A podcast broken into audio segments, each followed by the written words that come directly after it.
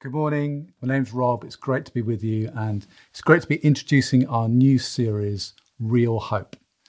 So, hope is one of the major defining characteristics of New Testament Christianity, and it's the reason why we renamed ourselves Hope Church about six years ago. Um, because everyone understands that we all need hope. And we want this church to be a church that is for everyone. So, yet 2020 has been a bit of a strange year, hasn't it, so far? And there's an interesting verse in the Old Testament that says, Hope deferred makes the heart sick. And I think that's how a lot of people are feeling at the moment, that because things have been put onto pause or hold or knocked back, there's a lot of sense of frustration and disappointment and hopelessness, a sense of despair about the future. So, what do we do? Do we just sort of be optimistic and uh, put on a happy face despite the challenges of COVID 19? Well, no, that's, that's false hope. That's not real hope.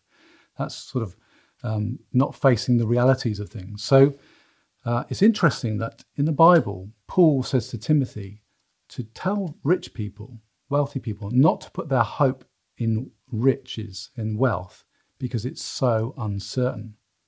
And I think some of us have felt for the first time that actually things like losing a job, being on furlough, um, having reduced salaries, even losing jobs, um, you felt the reality of actually the uncertainty of wealth, and people are looking around for another source of hope.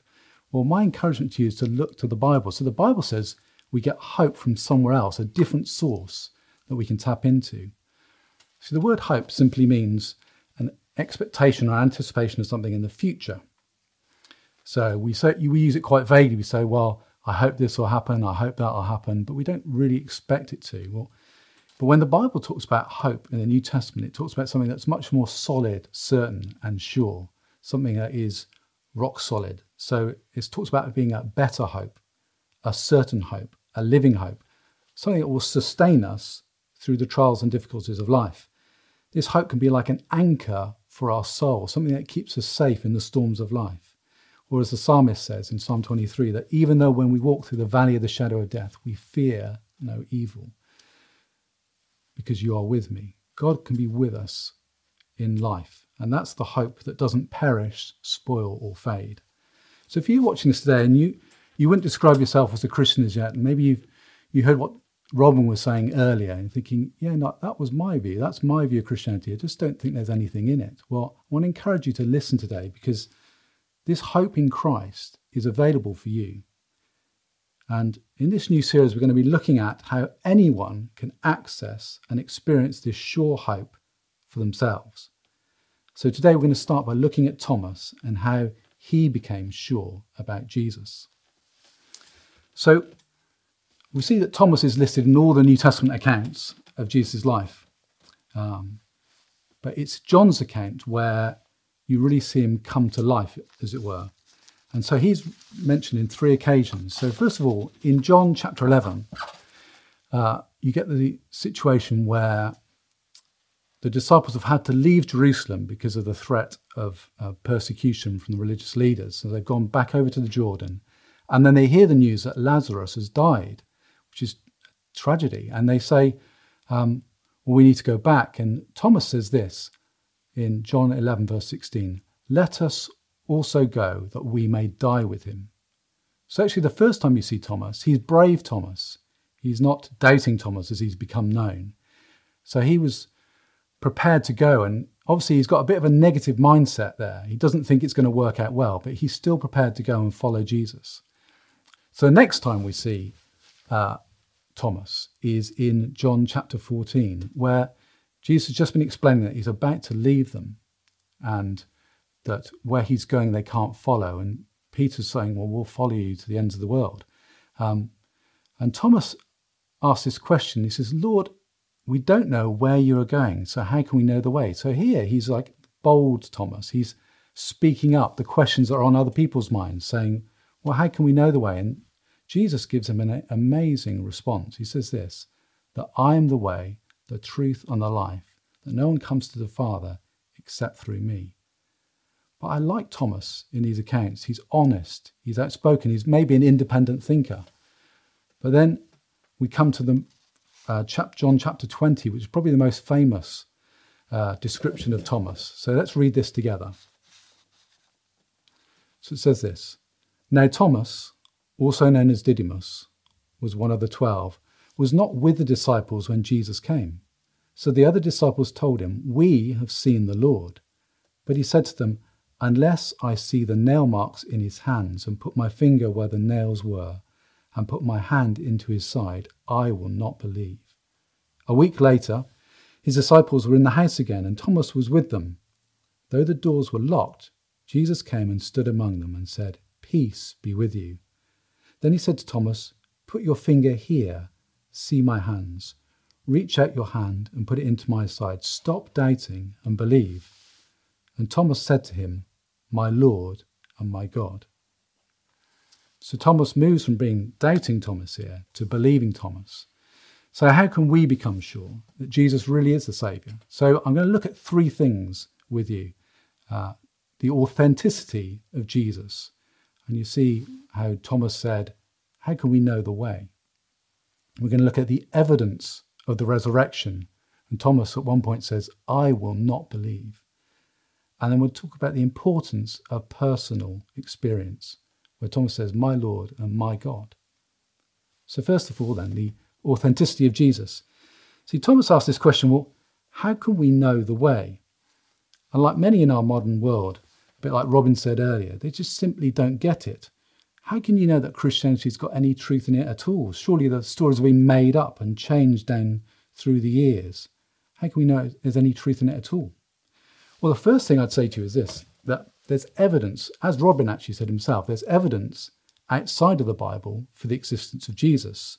So I'm just going to look at three of these historians with you. So, first of all, there's a guy called Josephus, and he was a Jewish historian. He was born in AD 37, and he writes about the Jewish people for the Roman audience. So, he's Flavius Josephus, and he talks about Moses and then moves all the way to modern times and Pilate and describes how uh, they were, he really harshly treated the Jewish people. And then he comes on to Jesus, and he writes this. He says this in his account. Pilate condemned him to be crucified and to die. So that's one of the things he says. He says that disciples reported that he appeared to them three days after his crucifixion, and that many Jews and people of other nations became his disciples. The second historian is Tacitus. So he was born in AD 56, and uh, Tacitus refers directly to Christ, to his being executed by Pontius Pilate and and the existence of early Christians in Rome. And there's another Roman historian, Suetonius, who was born in around AD 69, and he writes at the end of the first century and talks about disturbances caused because of Christ and also about the punishment of Christians by Nero. So that's the first thing. There's evidence outside for the authenticity of Jesus. That's the first thing. But the second thing is then the accuracy of the New Testament documents. And a lot of people don't realize this. So they think, well, it's all been changed down the years. How can we really know what we have now is what was written by the disciples? So let me explain this. Imagine if I wrote the Gospel of Rob, and hundreds of years in the future, uh, the original copy that I've written has been worn out, and uh, you come across there are lots of other copies that are available that have been made of my original copy. It's a bit like a tree with a, a trunk and branches. So you imagine it's lots of copies have been made. But if you see, check all those copies and they all match each other exactly, then you know what the original source was. Well, if you look at the New Testament like that, then we know exactly that what the disciples wrote is exactly what we have. So um, so, certain fragments of the New Testament, even John's Gospel, are in a very short time gap within a 25 to 50 year uh, time gap from when they were originally wrote. And then we have whole manuscripts within a couple of hundred years of the entire New Testament. And there are actually 5,000 Greek copies, 10,000 Latin copies, and another 9,300 partial copies of manuscripts. So there's a huge wealth that confirms the accuracy of the New Testament. But even if you didn't have any copies of the Bible, you can actually recreate the Bible from what the early church leaders wrote in their letters. So, actually, For example, Clement uh, wrote a letter to Corinthians in AD 95, and he cites in his letter the Gospels, Acts, Romans, Corinthians, Ephesians, Titus, Hebrews, 1 Peter. And so if you take these early church writings, and actually there's 86,000 quotes from these early church fathers, you can recreate the whole of the New Testament except for about 20 verses. So that's just to say that the authenticity, the historical authenticity of the Bible is unbelievably credible and accurate. So we know that what they wrote is what we have in our hands. So, well, then you have to get onto the authenticity of the message. So, what is the authentic message of the New Testament? It's that Jesus is the Son of God, the Saviour of the world. I'm just going to pop up a verse here from 1 John 4. It says this We have seen and testify that the Father has sent the Son to be the Saviour of the world.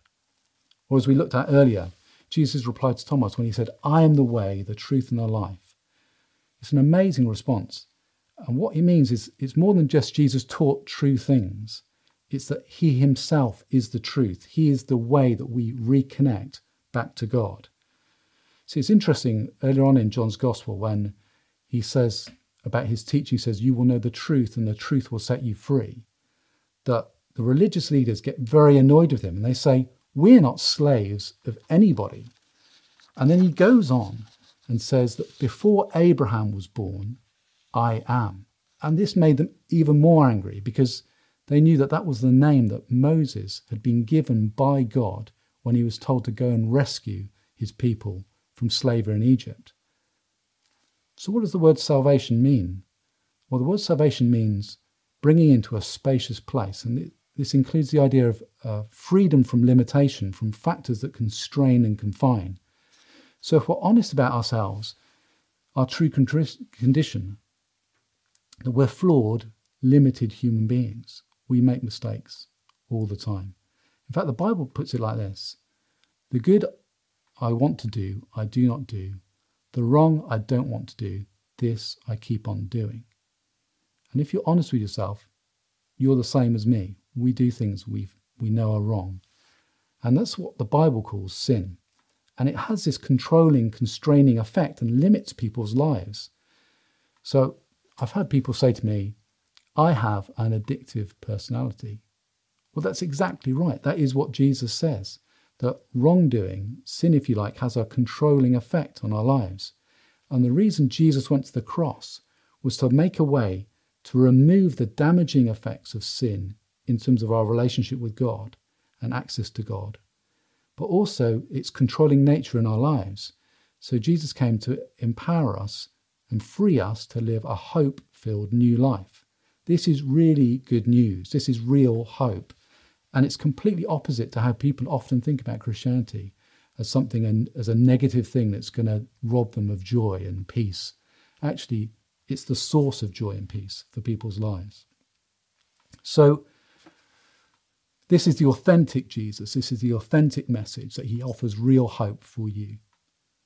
But is there any truth to back up this claim? Well, we're going to come on to the second thing here the evidence of the resurrection. Now, obviously, there's lots of evidence we've looked at already, but if I had to pick and say, look at one thing in particular, I'd say, look at the evidence around the resurrection. It's very compelling. So, in 1 Corinthians 15, it talks about how the scriptures prophesied that the Christ, the Messiah, would have Jesus would have to die for our sins, be buried, and then raised on the third day. So this is the core thing. This is the thing that people often they Christianity. The problem with Christianity is that people get distracted by the kind of the exterior packaging. They think, oh, I don't like that. I'm not interested in that. But if you get to the real message, it's incredible. And so I encourage you to look into it for yourself. And the evidence around the resurrection is particularly powerful. So in Acts, it says this that God has given us proof by raising him from the dead. So this is proof not just for Christians, this is proof for everyone who needs to hear this message. And Paul argues it like this in 1 Corinthians 15 If Christ hasn't been raised, then the Christian faith is in vain, it's meaningless.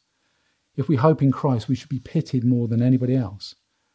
The truth really does matter, but the point is this that Christ has been raised. And so we have a strong and sure hope, an eternal hope. Yet many have a mindset, as I said, that kind of discounts the resurrection because of its miraculous nature. But I want to encourage everyone listening to have an open mind about this. So if you approach the evidence of the New Testament without prejudging it and just keep an open mind, the most logical and reasonable conclusion is that Jesus really did rise from the dead. So, first thing I want to just point out is that uh, Luke, well, the, the disciples struggled to believe it themselves. So, if you think, well, the resurrection is amazing, it's too incredible to believe, well, that was their response. And actually, it says this in Luke 24 11 that when the women came, they did not believe the women because their words seemed like nonsense. So this was the not just Thomas's reaction, this was all of the disciples' reaction to the testimony of the women. And actually, this is one of the amazing details uh, is about the fact that women were the first to see Jesus. You see, the testimony of women was not something that was popular in that culture at that time. And Josephus concern, confirms this in his writings that the testimony of women and servants should not be used in court. So they wouldn't include this detail that it was the women who first saw Jesus and held him unless it was a true account. Another detail of these number of these different appearances, he appears Jesus appears to individuals, so he appears to Peter and James on their own. He appears to the two on the road to Emmaus, and they have a protracted discussion with Jesus about the whole of the Old Testament scriptures, and then he ends up breaking bread with them. In the book, in the bit we read earlier, you have an encounter that was without Thomas, with the ten of them, and then another encounter where Thomas is there. In Luke's gospel, there's an amazing kind of physical uh, nature of the encounter because they don't believe he's real. They think he's a ghost, and so he has to show them his hands and his feet there's another account of over 500 people seeing him on a mountainside, most of whom were still alive when Paul writes his first letter to the Corinthians. Luke summarizes it like this There were many convincing proofs over a period of 40 days that he was alive. So these appearances happen in different places at different times, indoors, outdoors. There was prolonged discussion, there was physical interaction, and yet they stopped so it didn't keep on happening. People didn't keep on experiencing this. It's a, a very interesting details. And there's some other details I want to give you, and I, I love this stuff. So the evidence of the empty tomb. Well, actually, it wasn't empty entirely because they say they saw collapsed grave clothes. Both the head part and the body part were collapsed. The tomb belonged to a specific wealthy individual called Joseph of Arimathea. So they knew exactly whose grave it was. The religious authorities were nervous that Jesus had said, After three days I will rise again. So they ask him to set a guard. And Pilate says, Set a guard and make it as secure as possible. And they put a seal over the tomb to make sure it's not broken into. The next detail is that the apostles went to their death saying, boldly proclaiming that they had seen Jesus risen from the dead. This is the most compelling piece of evidence because what other logical explanation is there for what the disciples said and the fact they were prepared to die, stating that they believed that Jesus risen from the dead? So, this is the evidence of the resurrection. Now, that's just a small part of it. There's lots more you can look at, but hopefully that helps you some of the details around the evidence of the resurrection. And then finally, I want to look at the importance of personal experience. See, ultimately, this was a really personal encounter for Thomas.